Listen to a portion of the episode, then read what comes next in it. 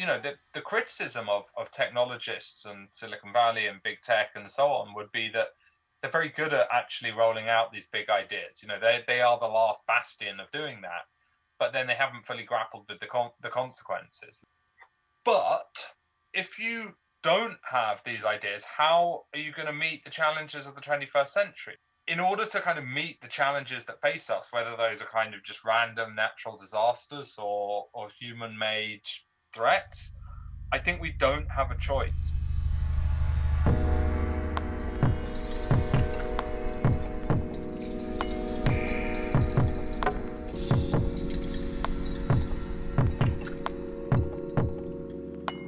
Hello, everyone. My name is Steven Parton, and you are listening to the Feedback Loop on Singularity Radio, where we keep you up to date on the latest technological trends and how they're impacting the transformation of consciousness and culture. This week, my guest is Michael Bhaskar, who has authored several books exploring the impact of technology, specifically as it relates to the publishing and curation of content. In his latest book, The Human Frontier The Future of Big Ideas in the Age of Small Thinking, Michael instead turns his attention towards the creation of content, and in particular, how humanity seems to be running out of big ideas in this conversation, we delve into the many facets of Michael's theory, exploring numerous bits of evidence and examples that support his notion. We also explore how the technological singularity may be our last chance for big ideas, how cultural and philosophical tendencies are worsening the situation, what possible paths lay before us to address this lack of moonshot innovation, and so much more. We really got into a much wider breadth of topics than I expected with this conversation, so I hope you will enjoy. Everyone, please welcome to the feedback loop Michael Bhaskar. All right, then. Well, let's just go ahead and jump into it then. Uh, so, you recently came out with your book, Human Frontiers Future of Big Ideas in an Age of Small Thinking. Um, getting straight to it, what was it that prompted you to want to write this book specifically? What were some of the things that you were seeing that warranted uh, your attention in the creation of this book? Um, well, it was a bit of a winding journey to to actually write this book. It, it, it started out. Um, I was just interested in where ideas come from, and I, I, was interested in how people come up with a radically new idea, in a paradigm shifting idea, something that that was really not in in any kind of normal context or discourse. And so I, I wanted to figure out what are the ingredients behind that kind of idea um, and then I got sidetracked um, doing some work in a technology company, and that made me think about how organizations give rise to ideas. And then while I was doing that research, I came across what I now call the Great Stagnation Debate, and that is just this this whole set bunch of people who are all in different ways coming at this idea that actually, in a lot of different ways, the past 40 years have actually been much more challenging for innovation, for newness, for new cultural forms, new political ideas, even uh, a lot of technologies than is often supposed. And so I suddenly came across all of these people talking about stagnation. And I thought, that's interesting. How does that connect up with this? And so it was really thinking about new ideas, thinking about this, this stagnation thesis. I wanted to try and put it all together. So it seemed to me that there were all of these different people talking about stagnation in different ways, but actually the, the common unit behind that was ideas, that we weren't generating these big radical ideas as often as perhaps we used to. So I wanted to ask, is that true? And if so, will it continue? Yeah, and what was it about the past 40 years or so that showed a significant shift from previous history? Well, I mean, there's so much, but I guess it, this whole debate usually starts with um, economists and with economic evidence. So, if if anything is is the sort of smoking gun in uh, the, the the case against sort of um, just just brilliant innovation and everything, it's um, the the flatlining of productivity growth and you know that's something that's been really pronounced um, across developed economies since since really the 1970s and there, there was a brief boom in the 90s but since then, it's been really flat. And the thing that drives productivity growth more than anything else is new technologies and the way new technologies can come on stream and let people do more, do things in new ways, and so on. So, whatever the cause is, you've got to explain this flatlining in productivity growth. And you know, one obvious explanation is that actually, for whatever reason, technologies just aren't translating like they used to. And so, so that was the first element. But then you know, there are so many different ways people have quantified this. So just a few examples. Um, there is evidence that you know patents aren't getting more influential; they're just carrying on. We're not creating patent classes any faster than we used to. It's flat. Um, things like Moore's law, uh, you know, that's this ama- ama- amazing feature of the modern world, it seems. But actually, in order to maintain that rate of progress, you need to constantly have more and more and more researchers um, it costs more and more and more to deliver a new drug. So, what it begins to look like when you sort of start digging down into all these different researchers is that things are a bit shakier than they might appear. Um, it definitely takes a lot more people and a lot more money to deliver a new idea than it used to. And you can see that teams in science way, way bigger than they used to be. Um, and so there, there's some sort of problem that's going on you know people can't just do you know the, the days of somebody just having a kind of amazing invention in their attic and then launching that on the world are completely gone. And that just means it's harder it's trickier it's more difficult. So that, that's just like a very brief overview of some of it and that doesn't get into the the cultural elements or the the philosophical elements you know like it's much much harder to quantify that. It's a subjective thing you know are philosophers thinking up as radical massive ideas as they used to? Well you know difficult to say but a lot a lot of people in philosophy think no they're not. Right. um do, do you think we're just hitting a wall of diminishing returns in a sense where the realm of uh, the unexplored was so vast in the history and and once kind of like the technological era came online, we've uncovered so much that, as you were saying, it, it takes such a scale of cooperation from a major corporation or a um, major government to organize massive teams of research with massive amounts of money that there's not really room for these revolutionary changes that come from like the shadowy you know not the shadowy corners but from the person in the garage from the person in the attic. Like that single person just doesn't have enough power to uh, get into the layers of mystery and unknown that are now like so quickly receding into the shadows. Well i mean yeah basically the answer to that is is yes. Uh, that that is sort of what's going on but i would i would kind of unpick the causes into two separate strands. So you know let's let's you know, I don't think this this stagnation thesis is just 100% true by the way. Like I think it is broadly the case that big ideas are being delivered um, certainly on a sort of per capita basis a lot less frequently than they used to be. I think there are whole whole swathes of technology where things have continued to, to move forward, often very fast. You know, the kind of things that that you know you guys would be looking at a lot of the time but then outside that there are a lot of areas of technology where things have just become incremental and you know we've had 50 years of incremental progress which is really nice and really great but not necessarily just those wholesale leaps forward so i don't think right slam dunk stagnation is just true everything is is really terrible because that's that's obviously not the case but do i think that we are failing against our potential as, as as you put it, hitting diminishing returns? Absolutely. I think we are at this point where we've hit diminishing returns for, for years and years. So I try and explain that in, in one of two ways, really. Um, the first would be explanations in, in the nature of ideas themselves and, and just in the point that we've reached in intellectual history, and we can come back to that.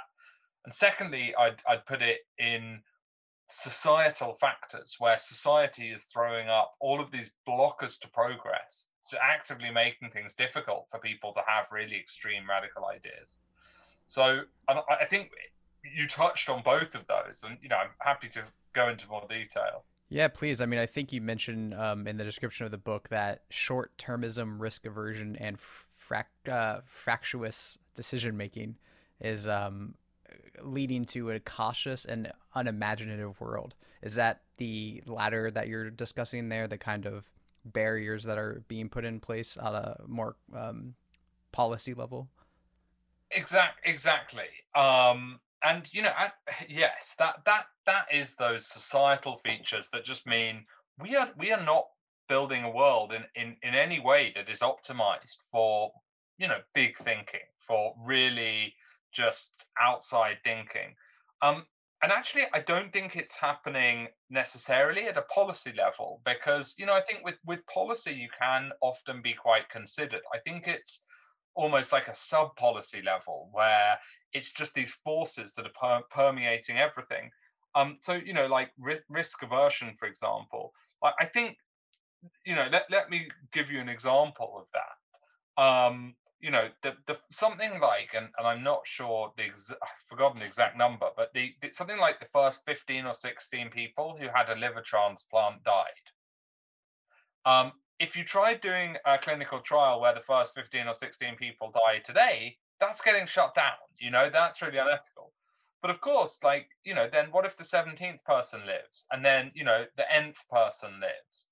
You know nowadays there will be laws and, and ethics committees that will shut that down and you know quite understandably quite rightly but you know if you want to do treatments like that that is potentially the kind of risk that you need to do. I mean although you know actually there there was the the, the case just just the other day of somebody who had that the heart that was grown in a pig um transplanted and they were the first to have that and they they survived you know perhaps we are getting better another example of, of risk aversion you know companies have shut down a lot of their fundamental research activity. So, you know, you go back to the heyday of something like Bell Labs in the post war era, and, you know, it's a golden age of US corporate laboratories in places like Kodak and DuPont and so on. Bell Labs probably preeminent among them, you know, a single corporate lab that invented so many technologies that, that would define the 20th century. Um, now that really only exists in a handful of tech companies. Um, you know what what the research shows is that businesses do continue to invest in R and D to quite a high level, um, but they invest in the D. They're looking at development. They're not really looking at foundational research. You know, chemicals companies used to have publication track records um, akin to places like MIT and Harvard. They definitely don't now. Um, so you know what are companies doing? Companies need to please investors. They need to be putting money out. They need to demonstrate a return on all of their activities. You know, Bell Labs was just allowed to do whatever it wanted in a very vague way. But CEOs now, there's there's no kind of policy that says that you know um, pharmaceutical companies can't just run completely blue skies laboratories, but they, they don't really. There's there's no kind of you know, Pfizer, as far as I know, doesn't have a kind of an equivalent of DeepMind or OpenAI that's just a, a sort of real like research organization. And that's just this pressure. Yeah. Do you think that pressure is actually exactly what I was thinking about? But I'm wondering, is it is it maybe a case of the capitalistic tendencies kind of running amuck and going too far? Maybe the playing field being tilted too much because a little as you're saying this, a lot of what I'm thinking about is, you know, a lot of people, you know, in America at least, there's a insane stat that something like 70% of people don't have more than $500 in savings. So if something happens in their life, they're completely incapable of, you know, managing a major accident or health issue. You're going to be really risk averse if that's the situation you're in in your life. There's not a lot of room for research or thinking. There's mostly just a drive to make ends meet. And I see that not only in the you know in the working class but it feels like because we're in such a hyper competitive global economy that same kind of you know we can't make a single mistake or we lose our edge and maybe we'll die as a company mentality uh, exist in our major corporations and for that reason you're not seeing that money being spent on things that seem frivolous perhaps like research. Uh, yeah, I think that is is just all definitely happening, and you know, I, I think as you say, there is there is a big problem here with with capitalism. I don't think it's a problem with the sort of idea of capitalism. It's a problem of the instantiation that we have. So it's it's a kind of just a hyper return oriented financialized capitalism that that isn't balanced by anything else. But you know, also on the other side, you know, I think there are like incredible sort of bureaucratic pathologies that are you know not necessarily related to to the kind of business system um that that have exactly the same effect so if you're uh, a, a young researcher in academia you know it's so hard to get a job and you just need to get citations you need to get published and if you don't get either of those things you don't get grant money you're never going to get a job in this massive pressure. So you know are you going to do what you know somebody like you know einstein did went off become a patent clerk and write a few papers or max planck just take 20 years to kind of come up with your great idea?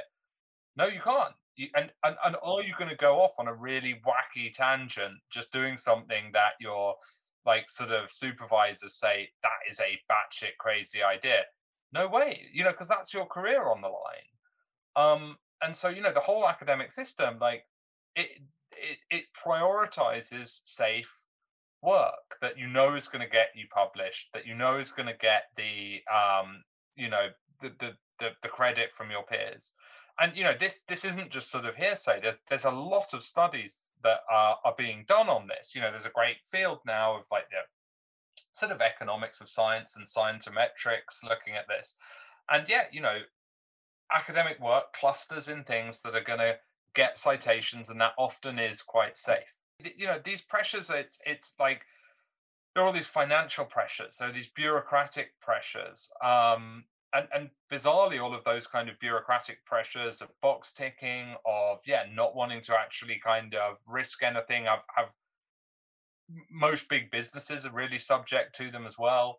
I think there is just this incredibly um, fractious, polarized environment around ideas. I think people don't feel like they can uh, speak freely, or or else they're just being kind of pointless provocateurs. There's a need to constantly get attention, and so go for the sort of cheap shot. The whole the whole system, from the way universities are built to how companies fund research to how social media infects the whole public discussion, all of this just adds up into a kind of I, I think it's like a pressure cooker that is just creating um, an environment where if you want to work on really difficult, really long term, really out there things, makes your life difficult. And you know, it doesn't need to be like that. You know, on paper, we've got many more brilliant people who could be working. They have access to tools that, you know, are even very near ancestors could scarcely have ever dreamed of. Um, actually, you know, since even the time of Bell Labs, the world has grown immeasurably richer. So, you know, it should be able to fund more of this. And yet, these sort of insidious forces that, you know, just go on enumerating just suffocate radical thinking. Yeah, you, you mentioned the cultural side of things there, specifically with social media, that I find quite interesting because without being too cynical about it, I feel like somebody who shares something that is uh, very genuine, very curious, a, a big idea, something like that on social media is going to get way less attention in their sincerity uh, of thought than somebody who shares something outrageous and thought provoking and controversial. And it seems like you know, very much that social media is now tied to economic growth. And for a lot of people, they want those likes and follows to make the income that they need to survive. So there's this massive incentive chain to not really think deeply or in interesting ways because that doesn't get the attention or ad revenue that uh, seems to be dominating that economic landscape. Yeah, I think that is completely a dynamic. Like, um, you know, there's a few things sort of going on there. Like one is just that there's this massive production of content. and so everything gets buried. It's actually very hard to kind of sift through you know? For all we know like the the the paper that is going to change physics or change economics just got published yesterday but you know perhaps it's just stuck in such an obscure part of the internet that nobody's ever going to see it. Um, or maybe it'll take 20 years for it to be discovered and, and kind of come out so there's stuff gets buried in the deluge. Then there's all of yeah just the incentives to um to just go for eyeballs and clicks and just to be outrageous and to be really sort of partisan. And then there's just the the, the sort of extreme politicization of almost any statement such that you know if you are trying to venture something that is new you know everyone's watching themselves. Everyone's coming at it from a certain angle um you know on the one hand, you've got people like, you know, presidents and prime ministers who disparage experts and expertise and think that's terrible. On the other hand, you've got a whole bunch of people who who effectively want to just close down a load of topics. Um, you know, all of this from every side is just just crushing down on things. This feels like it harkens back to your previous book um, about curation, and it feels like maybe that is a potential solution? I mean, do you think there that there's a lot of power in curation to help us solve this crisis of big ideas? Um, do you know? I I, I think y- yes, and actually, it's not really a uh, uh, a connection that I've really made very much, to be honest. And and this is the first time someone's actually kind of put put the two together. So yeah, before I wrote Human Frontiers, which is is looking at you know, yeah, really what what might be causing blocks in our ideas and what might re-accelerate them. Yeah, I wrote a book called Curation, uh, The Power of Selection in a World of Excess. And, you know, the, the thesis there was that in a world where you just have absolutely mushrooming data and stuff where there's just more and more of everything, so much of the value is going to move to not just producing more, but being able to choose and select and arrange from within that. That, that curation becomes a really, really kind of big salient point. Um, and you know, actually, I wrote that before things like you know the the Brexit referendum and and the Trump election, and you know, actually, the nature of curating information on the internet went from being sort of oh well that's a nice kind of tech business thing to being suddenly being this like geopolitical issue. And so you know it, it, it really this issue of who sees what why um, really exploded in into the discussion. Um, but yeah, I absolutely think that better ways of curating would would help get um, get things kind of the attention they deserve to filter out all of this noise that's just been created that, that is really unhelpful. And you know what one thing I've always said with curation actually, and this is where again it dovetails, is that you know curation today is not going to be you know just pure machine curation fine. Pure human curation, great. But actually, it's, it's interesting combinations of both are probably what is going to be dominating in the 21st century. You know, we just have too much information and too much stuff for, for human beings to process it all. But actually, at the same time, we want the narrative and we want the personal insight and the story and the expertise of, of human judgment as well. And it's these combinations. And I think that is definitely true in ideas. It's going to be the way we put together cutting edge technology just with with just old fashioned imagination and expertise. That is going to be what will find these ideas, but also what will cause them in the first place. Yeah, you know, continuing this merger between the two thoughts. Uh, actually, a fellow countryman of yours, Alan Moore, uh, if you're familiar with the comic book artist. He Indeed. he has yeah. one of my favorite quotes. Uh, this is the second time I think I've used this on a podcast in a row, so I apologize to listeners. But uh, he's basically saying, you know, like advertisers and uh, people in retail are using jingles to get people having the same banal thoughts at the same time, so that everyone's on the same kind of like uh, hip wave of hypnosis, or they're subdued by the same, you know, uh, mainstream thoughts.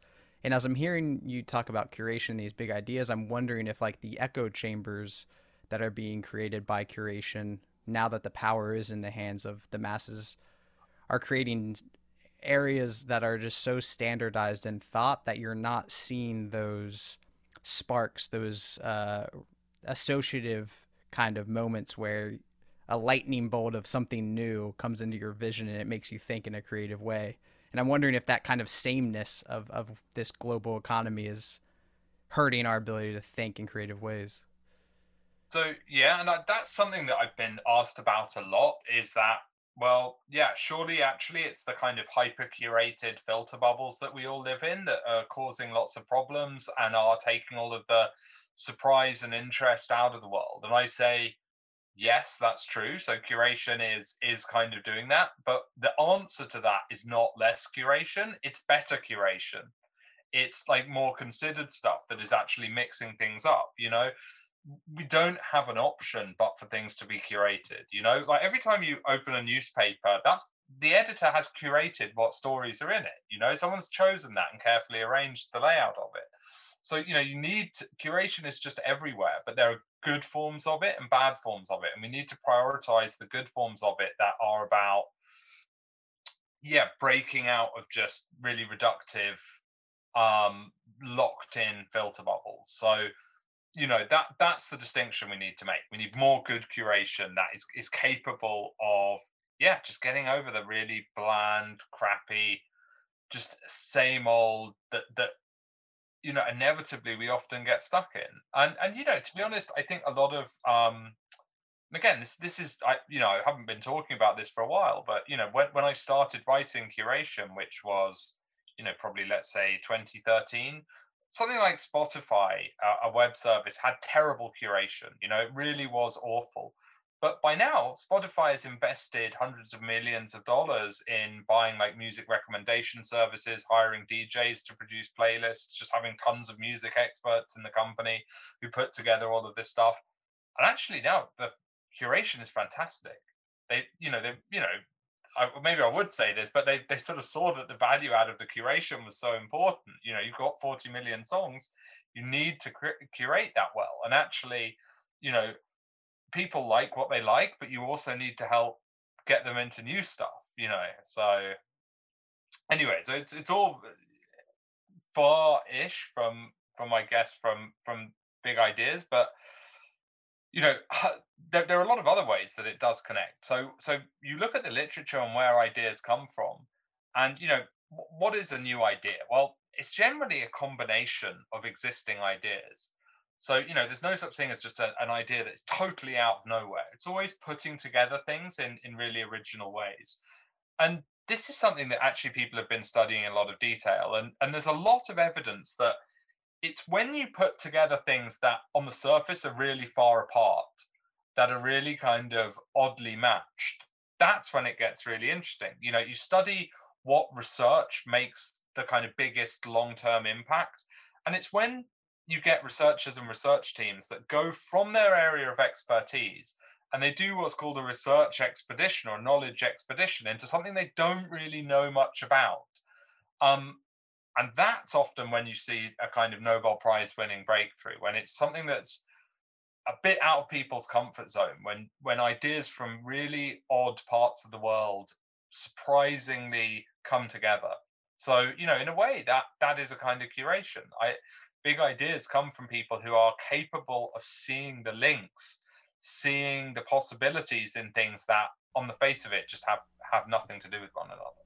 Yeah, I mean, this goes back a little bit to what we were talking about before in terms of, um, I guess, predictions. Um, but one of the things with singularity that, you know, is a big part of our message is that when the singularity happens, you're going to have these disparate technologies, these different ideas, like you said, these kind of like uh, things that might be considered knowledge knowledge expedition type tangents um, coming together all at once, like AI, virtual reality, all these different things. And at that point, when they connect, it unlocks a moment, the singularity, as we like to think of it, where beyond that horizon, it's impossible to predict what's going to happen because it's such a nebulous, uh, it's just such a powerful combination of technologies that it seems almost impossible to predict what they're going to do do you think part of the issue that we might be running into is this fact that now we are getting into this time period where to have a big idea means to look into a time that is so fuzzy as, as to be just completely unpredictable? Um, maybe, but I mean, you know, I think there there are a few elements to to that. Like, one is that I think, um, you know, and, and this is something that I don't know, but I think we might be getting to in, in some areas to a, a stage of sufficient kind of complexity that it is it is push, pushing at the boundaries of what we can do you know sort of we human beings can do and i, I don't know that. Um it's it's it's the prospect though of something you know like the singularity you know whether whether you know people call it that or not but the fact that there are and you know th- this is something that i think is is really important and, and is a big part of the book is that with whatever you call it, there's a suite of tools that are being built right now that are probably the most powerful tool set that has ever been constructed.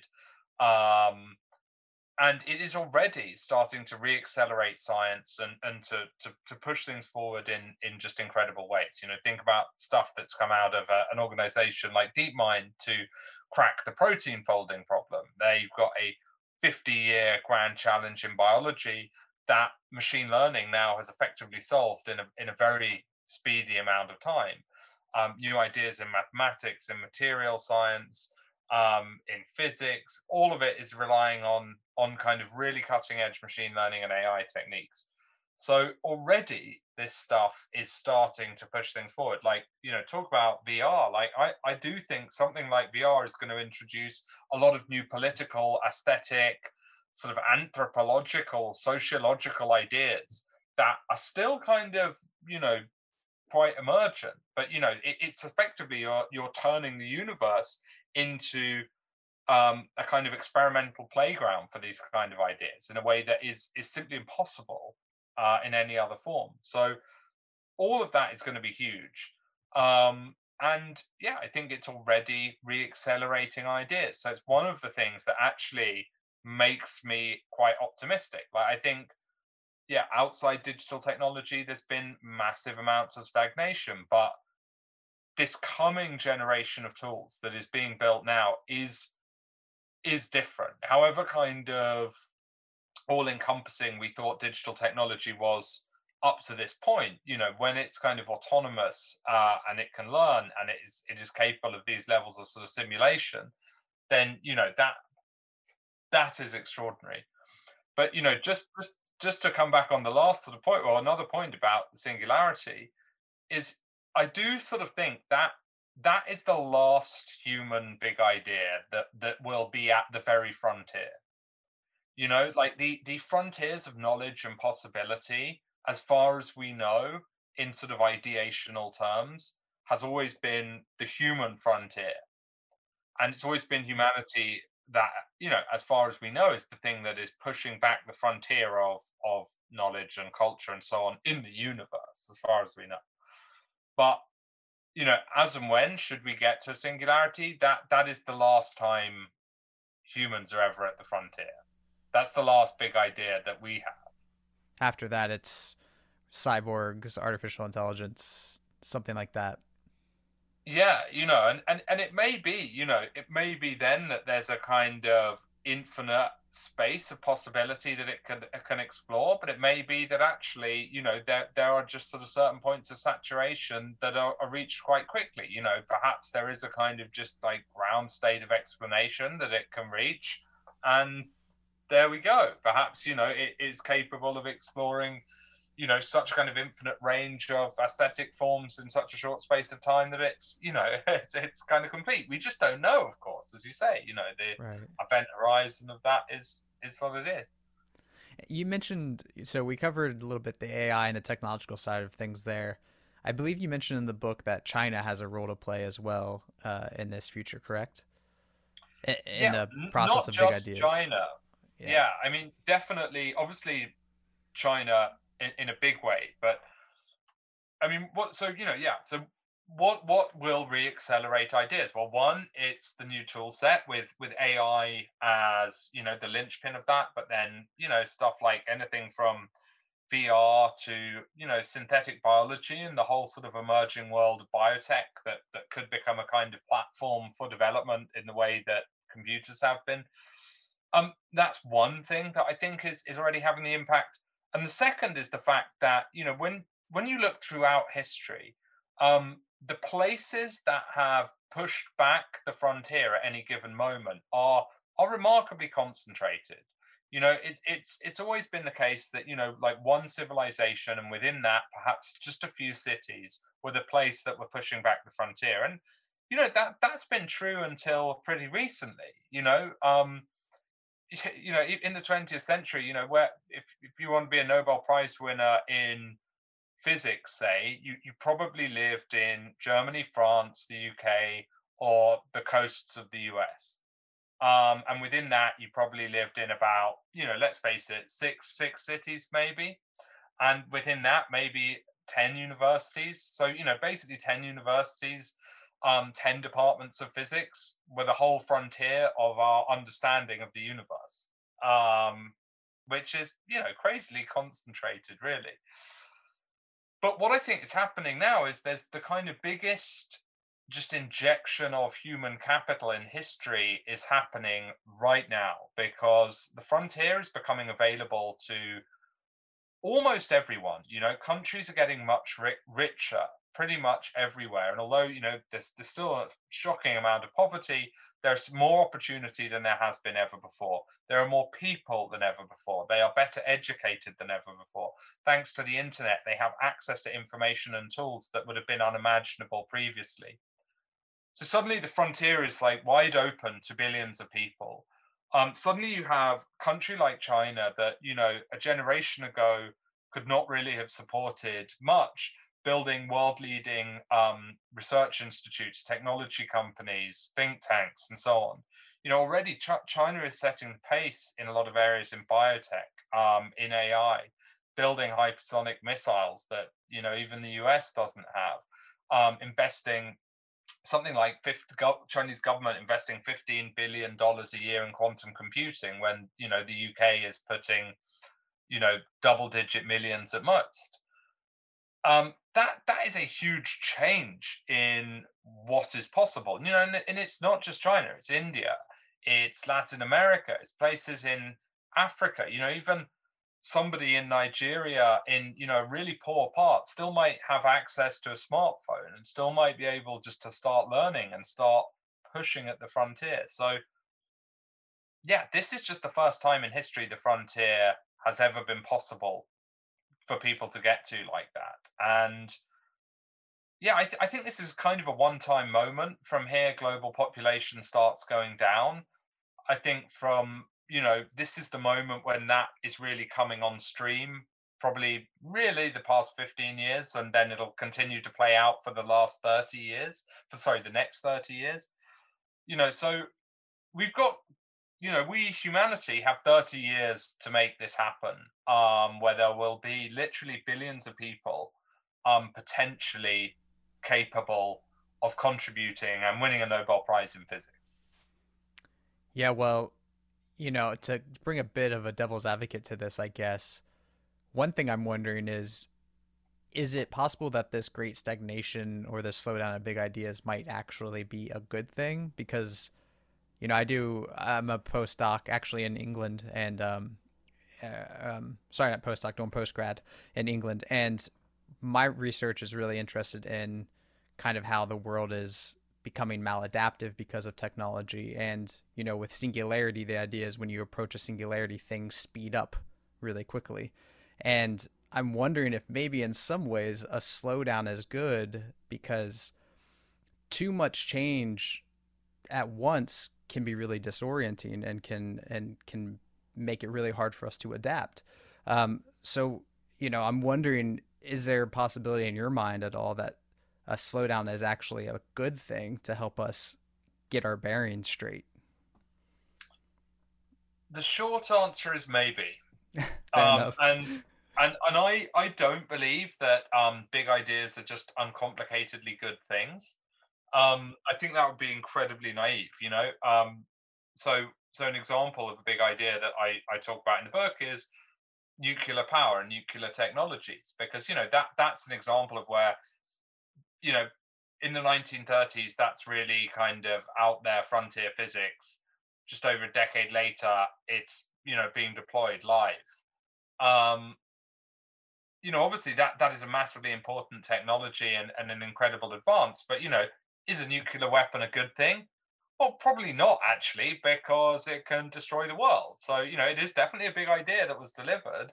Um, but do we want lots of big ideas like that? Um, no, you know, AI is a big idea that is accelerating a lot of other big ideas. But do we want some like badly optimized AI just kind of going crazy? No, of course not. That's a disaster big ideas are not uncomplicatedly good things. You know, even if you think about a big idea like um, Copernicus or Darwin, they rock people's world. People hated them. It, it, it's it's destabilizing. You know, big ideas are paradigm shifters, and and there are a lot of losers in that. There are a lot of people who feel their world is kind of ripped apart. So it's definitely not easy to claim that they are just purely good things. I think for, for me generally in things like science or, or art or thought they, they probably are. I think you can probably say they are.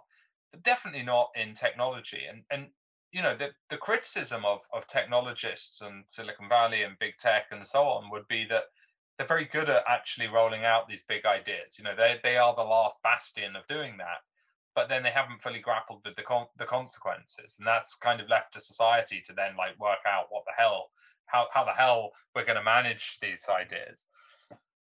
But here's the thing I mean, if you don't have these ideas, how are you going to meet the challenges of the 21st century? You know, how are you going to make sure, um, you know, eight, nine, 10 billion people are kept fed and safe in an age of climate change? How are you going to actually create the governance mechanisms that might deal with a technology like AI?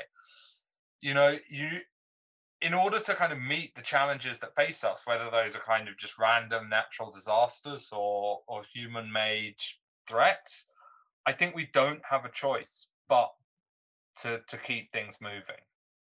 Yeah. Is there so, a is there a hmm. particular domain that you um I guess are most concerned about not moving fast enough or that you are most interested in seeing move faster or that you think has the most potential in, in the realm of big ideas? Um I actually, you know, that's a really interesting question, and I, I don't think I've been asked that, which is a interesting because actually I think that is really important. Do you know, like, what I would really love to see more, more sort of innovation in is is political ideas, because actually I think like you know we are seeing potentially this like you know what happened broadly in technology is that all the innovation went into computational technologies and things like building um, much better airplanes just kind of didn't really happen, you know. And we basically had the same airplane, but a bit safer and a bit nicer for the last 60 years. But actually, you know, we, we went to the moon in 69 for a few years afterwards, and then it stopped. But actually, in things like that, we are starting to see green shoots. You know, people are piling money into things like fusion power, into new new forms of transportation, the kind of stuff that actually really did stagnate. But you know, what we're not seeing is a kind of real meaningful evolution of the political debate. We're kind of stuck in the same old things of left and right, tax and spend, authoritarian governments versus the sort of ailing, grinding to a halt liberal democracies. Like I really think that you know Francis Fukuyama, much misunderstood, kind of made the point that yeah, you know what what the end of history is for him is just that, that there's not any kind of progress or evolution in the sort of fundamental ideas animating states, and and I think there is a truth in that, and I I think you know is it the case that we just arrived at the best possible way of organizing society and that was it I mean, that feels like it would be surprising. Yet we've given up trying to think of better ways of doing it in, in a kind of broad canvas way. So that is the area. And, you know, I don't think we'll get things like the governance of AI right, or the governance of synthetic biology right, or managing the risks of climate change, or or even kind of tran you know above it all transitioning with something like the singularity i don't think we'll get that right unless you have the right organization of society. And you know let's face it let's look out there at where the us is where china is. Like is it ideal? You know no. Um or or britain of course. No. Yeah so in that regard as we kind of come to a wrap here like do you see an ideal path forward? Like do you think we need to have the big ideas in the political sphere before we worry too much about the other big ideas? Uh, you know, is there any kind of solution that you see to this problem? Um, not really, because I think ideas are so kind of interlinked that um, you know they will spark off each other, and that that's why I do think that it what what is potentially likely is that you know these these new tech, technological big ideas might give rise to new political ideas and you're starting to see that with a lot of the discussion around web3 i mean I, I don't sort of agree with a lot of that discussion and think that in many ways it might be a bit dangerous but it's certainly new and interesting and is suggesting something like new political forms. So i don't think you can just say right we need to go and think about you know big political ideas. And i think when people do that there's there's you know, on the one hand, you might have really great ideas like those that went into the US Constitution or went into the Universal Declaration of Human Rights, or you might have really bad political big ideas like, you know, those of any number of insane dictators who had kind of visionary ideologies. So I think, you know, political big ideas are, are just as dangerous as sort of technological big ideas. And so I would wouldn't just say, right, everyone go off and think up a mad new ideology. Um, but I would say, you know, we we have to kind of believe that it, there are still things that we can do, but where that comes from, I don't know. And I suspect it's going to come from really kind of unexpected and organic mixings of different areas. You know, when we have economists working with AI people, working with composers, or something like that. That's that's where like the next great sort of political concept might come from. Yeah, that's a future I look forward to. Well, Michael, man, I really appreciate this conversation. Before we uh, jump off here, is there anything you'd like to point people's attention toward, towards? Anything you'd like to promote or talk about that you're working on? Anything at all? Well, I mean, I guess there's there's the book. Um, you know, have a look, uh, and yeah, just just look look me up on Twitter and say hello. I'm I'm always interested in chatting and uh, yeah, discussing this kind of thing more. Awesome. Well, thanks a lot for your time, Michael. I really appreciate it. Thank you for having me.